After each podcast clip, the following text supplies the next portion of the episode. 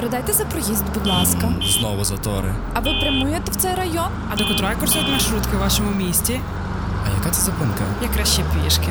Авторська програма Олени Чернишової Наступна зупинка. Щовівторка о 10.00. Усе, що ви хотіли знати про транспортну систему, але боялись запитати. Всім привіт! Це Urban Space Radio, З вами знову Олена Чернишова і програма Наступна зупинка. Ми виходимо кожен вівторок о 10 годині. Якщо ви пропустили нас, можна послухати в записі на Apple Podcast або Mixcloud. Нагадую, що сезон «П'ятий район реалізується за підтримки Агентства США з міжнародного розвитку USAID, а також ви можете підтримати нас на WormIf.ua. І сьогодні ми вирішили поговорити про таку тему: тему взаємодії різних сфер, різних учасників процесу організації транспорту, а саме влада або адміністрація, місто, бізнес та активізм. І якщо ви подивитеся в Гуглі. Е, слово протест і транспорт, то ви побачите, що насправді весь світ протестує. Зімбабве протестує проти подорожчання палива, Херсон протестує проти подорожчання тарифу на проїзд, е, Тернопіль протестує, Львів протестує, Харків запрошує на протест. І виникає логічне питання, чи взагалі можлива якась взаємодія в цій сфері, чи якщо ми говоримо про транспорт, то питання активізму і питання адміністрації, управління містом, бізнесу це завжди протистояння. І саме про це ми сьогодні і хочемо поговорити: поговорити про те, яка роль кожного з цих представників, чи можлива взаємодія, і як, якщо ця взаємодія можлива, яким чином вона має бути організована і як співпрацюють. Я запитала своїх друзів в Фейсбуці. Що вони думають з цього приводу, про що б варто було поговорити? І там була така одна думка, яка мене здивувала, про те, що Громадський активізм це класно. Це класно, якщо це стосується велосипедного транспорту або взагалі такого комфортного пересування містом, але він не може працювати в системі громадського транспорту, тому що це надто складна система, і активістам там не місце, цим мають займатися професіонали. Відповідно, я б хотіла поговорити, чому ж велосипедний транспорт е, вважається таким позитивним прикладом взаємодії, а в громадський транспорт ні, і чи взагалі це можливо, а потім подивитися, як це відбувається не тільки в Україні. Тож, на мою думку, велосипедний транспорт вважається позитивним прикладом взаємодії завдяки організації, яка була створена, я думаю, вже понад 6-7 років тому. А саме Асоціація велосипедистів Києва, яка наразі називається YouCycle, Ця організація доклала великих зусиль до того, щоб розвивати велосипедний активізм в Україні. Тобто, якщо ви згадаєте, то 10 років тому ми взагалі нічого не знали про відстоювання прав себе прав е, як велосипедисти, як людини, яка може пересуватися велосипедом в місті. А наразі кожне місто велике може похвалитися наявністю якоїсь активної спільноти, яка цим займається. І це не означає, що 10 років тому люди не їздили велосипедами або що вони не знали, що таке може бути. Більш того, вже 10 років тому люди розбиралися на якісь акції, вони проводили якісь велодні. Але як організований активізм цього не було.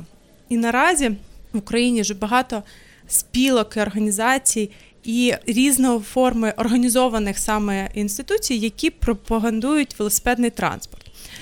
Дуже е, якісним прикладом е, такої взаємодії є. Е, саме взаємодія з бізнесом, коли організації, які організовують якісь велосипедні акції, вони запрошують бізнес-спільноти підтримати і відповідно, особливо, якщо це спільноти, або якщо це це бізнес, який дотичний до, наприклад, велосипедного транспорту, там не знаю, магазин, який продає велосипеди, не буду зараз говорити, який, та щоб не було на правах реклами, або організація, а, яка займається прокатом велосипедів, вона підтримує а, громадську організацію, яка організовує там, наприклад, захід велосипедом на роботу, і відповідно таким чином популяризує той вид транспорту, який в принципі сприяє їх бізнесу. Класним прикладом є ще така акція, яка вже стала національною велосипедом на роботу.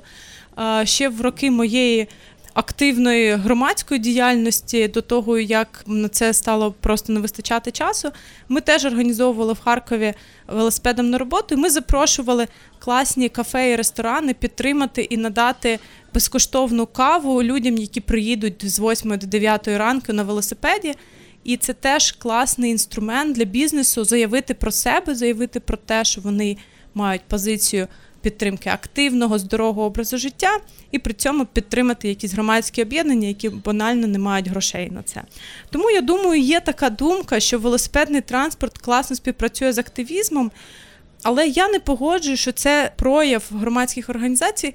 Залишається тільки в тому спектрі, щоб е, помітингувати і е, зробити якісь е, веселі акції, тому що насправді в Україні вже формується такий сегмент професійних громадських організацій або професійних ініціатив, які насправді займаються контролем або популяризацією питань стосовно якості транспорту. І Зокрема, і в велосипедному транспорті є а, саме і юсайкл в тому числі проводять тренінги адвокаційних компаній, а також тренінги з питання контролю за виконанням певних інструментів. І, от, до речі, один знову ж таки з друзів моїх у Фейсбуці він каже, що все починається з того, що ти хочеш їздити просто на велосипеді на роботу, але ти розумієш, що немає нормальної інфраструктури. Ти починаєш моніторити плани міської адміністрації стосовно того, що, що ж там відбувається, і не помічаєш, е, як ти вже регулярно, майже як на роботу ходиш, перевіряєш, е, які е, плани на розбудову велосипедної інфраструктури є в твоєму місті. І, до речі, розумні міста вони використовують такий активний потенціал громадськості, активної громадськості як інструмент з пошуку рекрутингу такого, з пошуку персоналу. І е, яскравим прикладом цього є місто Львів, які в свою часу, використовуючи активність людей, які просто активно критикували владу стосовно того, що вона нічого не робить в розвитку велосипедної інфраструктури, що вона нічого не робить в контролі за паркуванням, їх запросили до адміністрації, і таким чином. Від таких активних агресорних протистояльників вони стали частиною міської адміністрації. Хтось з них наразі працює в інституті міста, хтось працює, продовжує працювати в адміністрації, і це дуже класний приклад але не всі змогли. Але якщо ти спробував, ти вже не можеш критикувати, тому що в тебе була був реальний інструмент, що змінювати. Якщо не зміг, то будь ласка, не е, втручайся. Тобто, це такий класний приклад того, як е, влада може. Залучати тих людей, які проявлялися з активізму, і наразі там у Києві так на теж е, наразі в управління департамент транспорту наймає людей, які активно просували певні ідеї, це я вважаю найкраще, одним з найкращих прикладів взаємодії між міською владою та громадськими організаціями або громадськими активістами. Е, і для цього, до речі, абсолютно не треба бути якимось чином сформованим або організованим в певну організацію. Тож, е, чи можливо таке в питанні громадського транспорту? Я думаю, що однією з великих проблем це є те, що в Україні до певного моменту, і наразі він спостерігається, але мені здається, що зменшується. Є дуже високий рівень недовіри до спеціалістів і до влади взагалі. І е, 2014 рік був такий роком сплеску активності громадської, е, яка була в принципі у всіх сферах. Тобто люди, які хотіли відстоювати певні права у всіх в медицині, в питанні оборони країни і в інших і в інших освіти сферах вони почали активно висказувати цю позицію і почали активно долучатися до процесу або контролю, або консультації або національної, або міських адміністрацій. І попри те, що в цього є дуже великий позитивний е, елемент, тому що це повністю відповідає світовій практиці партисипативного планування є певний негатив в тому, що люди настільки не впевнені в компетенції тих, хто працював до цього, настільки не впевнені і мають таку високу недовіру до кваліфікації існуючих спеціалістів, що склалося враження, що якщо ти просто цікавишся, якщо ти просто активний в цьому питанні, то ти є експертом і відповідно можеш щось розробляти. Проте коли це стосується системи транспорту, попри те, що ми всі є її користувачами і маємо певну думку і відношення до цього, але якщо говорити про саме рішення, які мають розроблятися, воно вимагає досвіду, воно вимагає освіти певної. І тому протягом останніх е, ну так 4-5 років відбувалося це саме питання процес калібрування експертизи. І мені здається, що наразі в нас вже починається правильно вибудовувати система, де залучення громадськості має відбуватися на етапі формування проблем, формування тих сфер, які мають бути першочерговими. а розробка конкретних рішень, формальних рішень, які вимагають високої кваліфікації, можуть відбуватися вже е, вузькими кваліфікованими групами людей. І саме такий процес, на мою думку, відбувається.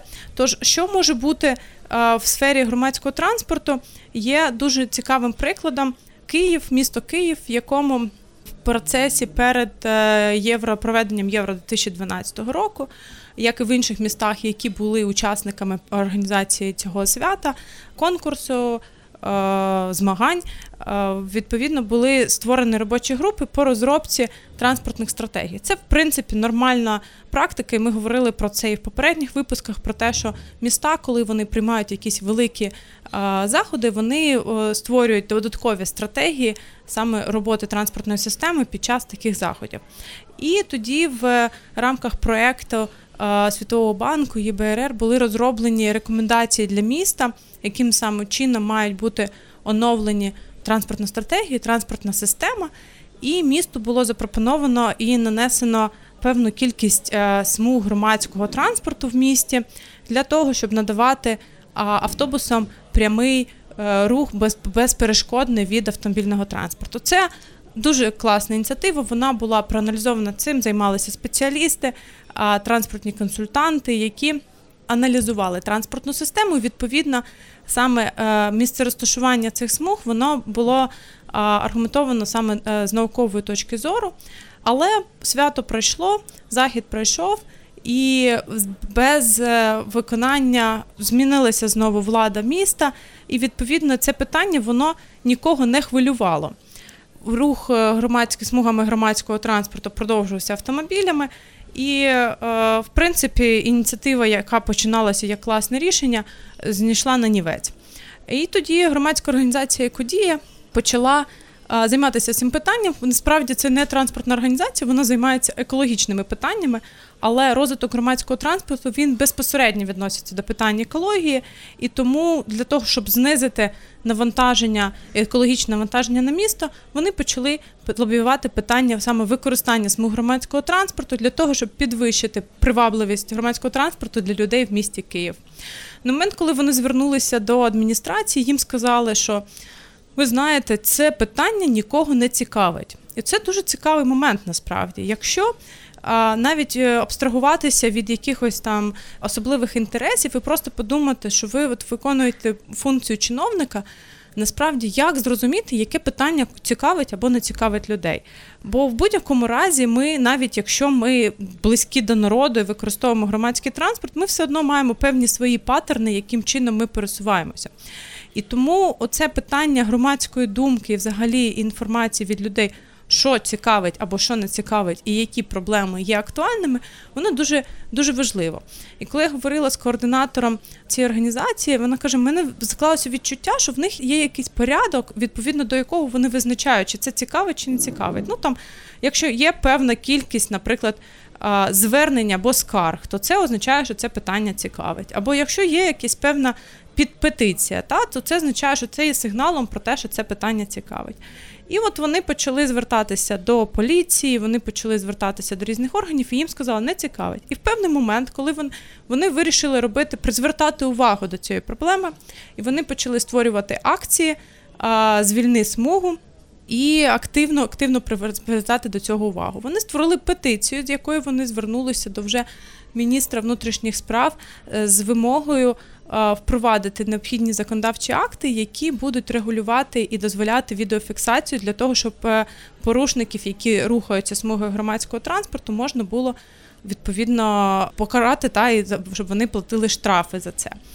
І несподівано це питання потрапило в в цю саме в категорію цікавить, і до них почали звертатися із поліції, і з інших е, органів, і казати, що давайте щось з цього приводу робити. Ми готові.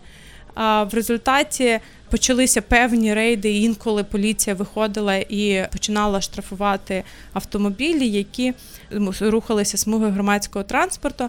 Подальшому було проговорено з Київпастрансом відповідно до того, щоб створити наліпки на автобуси. І машина, яка їде за автобусом, щоб вона могла прочитати, що насправді ви рухаєте смуги громадського транспорту, це є незаконно, і е, за це передбачено штраф. А в автобусах е, відповідні наліпки з того, що якщо ви бачите, що ви зараз знаходитеся в заторах через те, що машини зайняли вашу смугу для громадського транспорту, будь ласка, подзвоніть в поліцію. І, мабуть, кияни, які нас слухають, кажуть, ні, ну прикольно. Насправді, коли ти це все слухаєш, це виглядає дуже логічною такою ініціативою, але я щось не бачив таких наліпок ні в автобусі, коли їхав, ні в машині, коли нас доганяв автобус. І це сталося саме через те, що ця ініціатива, врешті-решт, не була підтримана і е, не була реалізована. Проте я все одно виношу цей кейс як кейс е, позитивної координації взагалі роботи громадської організації або активної спільноти. І насправді оце і є ключовим функцією громадськості це звертати увагу на ті питання, які наразі нікого не цікавлять, та або насправді просто не є актуальними з точки зору там е, СМІ не, не, не наголошуються. Тобто, це перша така функція е, важлива для громадських об'єднань це привернення уваги е, до питань, які мають спільний інтерес, суспільний інтерес, які мають відстоювати ті питання, які стосуються нас взагалі як суспільства, а також контролювати їх виконання. І е, насправді друга функція це є освітній елемент, коли е, громадські організації створюють інформування для тих самих органів і державної влади, і поліції, і навіть бізнесу про те, що тому, що насправді перевізники та або там е, власники автобусів це вже є представники бізнесу, і освітній компонент того, що має відбуватися, це є теж функцією громадських організацій і активістів. І е, насправді я, як людина, яка теж приходила до бізнесу. З громадського сектору я в певний момент задала собі питання, чи це взагалі правильно, чи це має так відбуватися. Ключовим моментом для мене взагалі розуміння громадських організацій воно дуже сильно стало в момент, коли я почала вже працювати в бізнесі. Тому що до цього моменту в мене було відчуття, що ну ти в громадській організації таки в нас є якесь відчуття, що ну це ж не професіонали, це просто там активні люди. І мені здавалося, що коли я прийду в бізнес, то тоді це буде підтвердження моєї професійної а, сталості. А до того моменту, якщо ти працюєш в громадській організації, то це якось якимось чином ну, показує, що ти ще просто недостатньо високий професіонал. І мені вистачило одного місяця працювати в консалтинговій компанії, щоб зрозуміти, наскільки високий рівень і наскільки а, важливі взагалі громадські об'єднання в тому, щоб робити свою роботу добре. А саме дуже часто і наразі, от в процесі консультування міст, одним з перших питань, яким ми займаємося, і в наші е, міжнародні експерти це теж ми з'ясовуємо, який рівень громадського взагалі оточення, який рівень громадського активізму в сфері е, дотичного до транспортного перевезення. Тобто ми завжди перевіряємо, чи є громадські організації, які цікавляться питаннями. Громадського транспорту, велосипедного руху, доступності для людей з інвалідністю. Чому це важливо?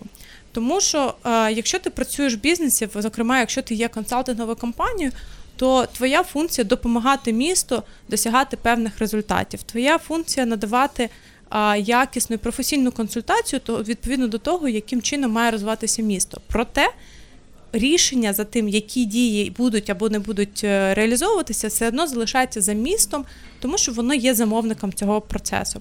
Е, якщо ти представник е, бізнесу, ти не можеш нічого вимагати від міста. Ти можеш пропонувати і ти можеш аргументувати, але ти не можеш вимагати від міста виконувати. І це нормально, тому що бізнес в такому випадку є високий ризик, що бізнес буде а, лобіювати свої окремі особисті інтереси. Проте громадськість і представники громадських організацій, як ті, що за своєю функцією мають відображати суспільний інтерес, вони саме можуть вимагати. І мені дуже часто на зустрічах, коли ми обговорюємо питання і коли ми говоримо про стратегію розвитку міста, мені дуже часто не вистачає людей, які би прийшли і не з професійної точки зору, а саме з суспільної, з громадської точки зору, сказали: ви знаєте, нам потрібний якісний громадський транспорт. Ви знаєте, мені не підходить те, що ми їдемо в цьому брудному автобусі, і я цього хочу. Тому що чиновники дуже часто вони думають інструментами вирішення. Тобто, там у мене колись була зустріч а, по обговорюванню, і ми сиділи там заступник мера, а, директор комунального підприємства, а, декілька ще спеціалістів відділу транспорту. І питання було, що треба покращити в транспортній системі. Всі говорили графіки руху. Але людям насправді все одно які графіки руху. І якщо ми, коли ми спитали ввечері, ми домовилися, що ми підемо і спитаємо просто людей, там своїх знайомих, сусідів, що їх хвилює, то люди не говорили, що їх хвилюють графіки руху. Люди говорили, що їх хвилюють, скільки часу я жду, чекаю на зупинці, або те, що тролейбус є брудним. І в результаті цих обговорень рішення, які ми прийняли, було купити пилисос. Але б ми не могли би прийти до цього рішення, якби ми залишалися в контексті вирішення графіків руху. І тому, от е, саме е, громадські організації вони мають е, дуже високу значущість з точки того, що вони за своєю взагалі функцією вони мають право вимагати. І при цьому тобі не потрібен а, якийсь професійна підготовка, тому що як людина ти маєш право вимагати це просто на рівні користувача. І з цього боку громадські організації мають дуже сильно допомагати. Тому я завжди закликаю всіх е, друзів або просто активних людей ходити на зустрічі, навіть якщо це не стосується моєї роботи, для того, щоб давати цю альтернативну думку, тому що як спеціаліст мені треба в протокол рішення да, заносити те, що люди вимагають якісного транспорту, і надалі тоді ми можемо пропонувати це місто. Якщо ви це не будете озвучувати, його не може бути. А також ну я спитала і в бізнеса, чи є якась е, в принципі користь від е, взаємодії з громадськістю. Чи взаємодії з міськими адміністраціями? Ну, з міською адміністрацією зрозуміло, та що особливо, якщо це сфера транспорту. Транспорт це послуга, транспорт це обов'язково є питання ліцензування, є питання конкурсу на перевезення. Тому тут без взаємодії неможливо. І тут скоріш є питання, як би ця взаємодія не була аж занадто тісна. Але це ж знову ж таки питання, громадськість може це контролювати і принаймні вимагати прозорості процесу надання транспортних послуг. Але і з точки зору громадськості є е, взаємодія, а саме е, з точки зору розуміння, кращого розуміння потреб. Так наразі організації, які займаються прокатом або якимись іншими велосипедними сервісами, вони співпрацюють з громадськими організаціями, і останні для них збирають інформацію відповідно до того, які є потреби користувачів. І це є класним прикладом. В сфері е, громадського транспорту є ще класний приклад е, взаємодії в Херсоні, де просто е, громадські активісти, які були незадоволені якістю громадського транспорту, вони створили ресурс Укрскарга. Ви можете зайти і почитати про нього, який наразі вже приймає. Скарги стосовно якості громадського транспорту, ці скарги напряму передаються адміністрації міста. І від е, згідно їх е, сторінці Фейсбуці, від вчорашнього дня місто вже офіційно прийняло рішення про те, що вони приймають ці скарги, які отримані через цей ресурс, як офіційне звернення до міста. І що класного в цьому, там є такі шаблони, де ви можете обрати, наприклад, можете подивитися. Там грязний автобус, наприклад, можете перейти в категорію шаблони, і там буде написано, наприклад, водій палить. І ви заходите, там вже оформлена скарга, вам тільки треба вписати, де саме ви їхали, які координати цього автобуса, і проінформувати. Або там маршрутка переповнена. Та Це насправді дуже крутий ресурс, тому що коли планується система перемаршрутизації, то це знову ж таки. Класний аргумент про те, що треба збільшити е, міськість і поставити тут автобуси великої міськості, і чим більше таких скарг, якщо от реально на вашому маршруті є з цим проблеми, то це дуже крутий інструмент, який потім саме спеціалісти, які займаються плануванням транспорту, можуть використовувати.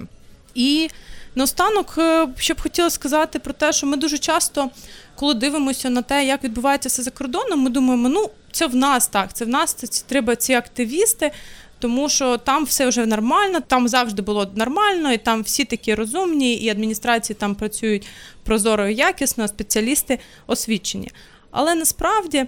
От я зараз читаю дуже класну книжку Щасливе місто. Дуже раджу. Це одна з найкращих книжок, які я читала за останні декілька років. І автор приводить приклад того, що ми всі знаємо, або якщо ви хоч трошки цікавитесь розвитком транспорту у світі, то ви мабуть, чули про колосальну реформу транспортної системи в Нью-Йорку. Але дуже мало хто думає про те, що, що передувало цій транспортній реформі. І насправді перший протест е, в Нью-Йорку відповідно до того, ну протест, який називався демонстрація проти автомобілів, відбулася в 1972 році. Тобто за 35 років до того, як почалась транспортна реформа. В 73-му році була створена громадська організація транспортні альтернативи, яка досі функціонує. Я насправді про неї чула значно раніше, тому що вони дуже класні з точки зору документації е, різних ініціатив або рекомендацій, як саме протистояти рішенням, які вам не подобаються в транспортній системі. І вони дуже активні і класні в цьому плані. Тож е, насправді, коли ми думаємо, що ми унікальні і в питаннях того, що в нас е, є певні буксири в е, сфері транспорту, ми не унікальні. Просто ми почали з вами трошки пізніше, і ми зараз значно швидше розвиваємося. Тож можна сказати, що ця взаємодія органів міської адміністрації з громадськими організаціями вона є абсолютно необхідною, якщо ми хочемо отримати збалансовану систему, яка є сталою, сама себе підтримує. Тому що якщо ніхто не контролює і не стимулює розвиток, то розвитку не буде відбуватися. Проте треба пам'ятати, що кожен має займатися своєю справою і пам'ятати про ті функції, які накладені. І це означає, що бізнес не має займатися активною лобійською позицією, тому що це може привести нас не до тих результатів, які би хотілося. А громадські організації не мають займатися розробкою кінцевих рішень, тому що ці рішення можуть не включати в себе тих важливих знань, які напрацьовуються, на жаль, в іншій сфері. Тож е, з вами була Олена Чорнишова, програма Наступна зупинка. Сьогодні ми говорили про взаємодію влади, бізнесу і активізму. Не забувайте сплачувати за проїзд і підтримувати нас на WormIF.ua. Передайте за проїзд, будь ласка. Знову затори. А ви прямуєте в цей район? А до котрої курсують маршрутки в вашому місті? А яка це зупинка? Я краще пішки. Авторська програма Олени Чернишової Наступна зупинка. Щовівторка о 10.00. Усе, що ви хотіли знати про транспортну систему, але боялись запитати.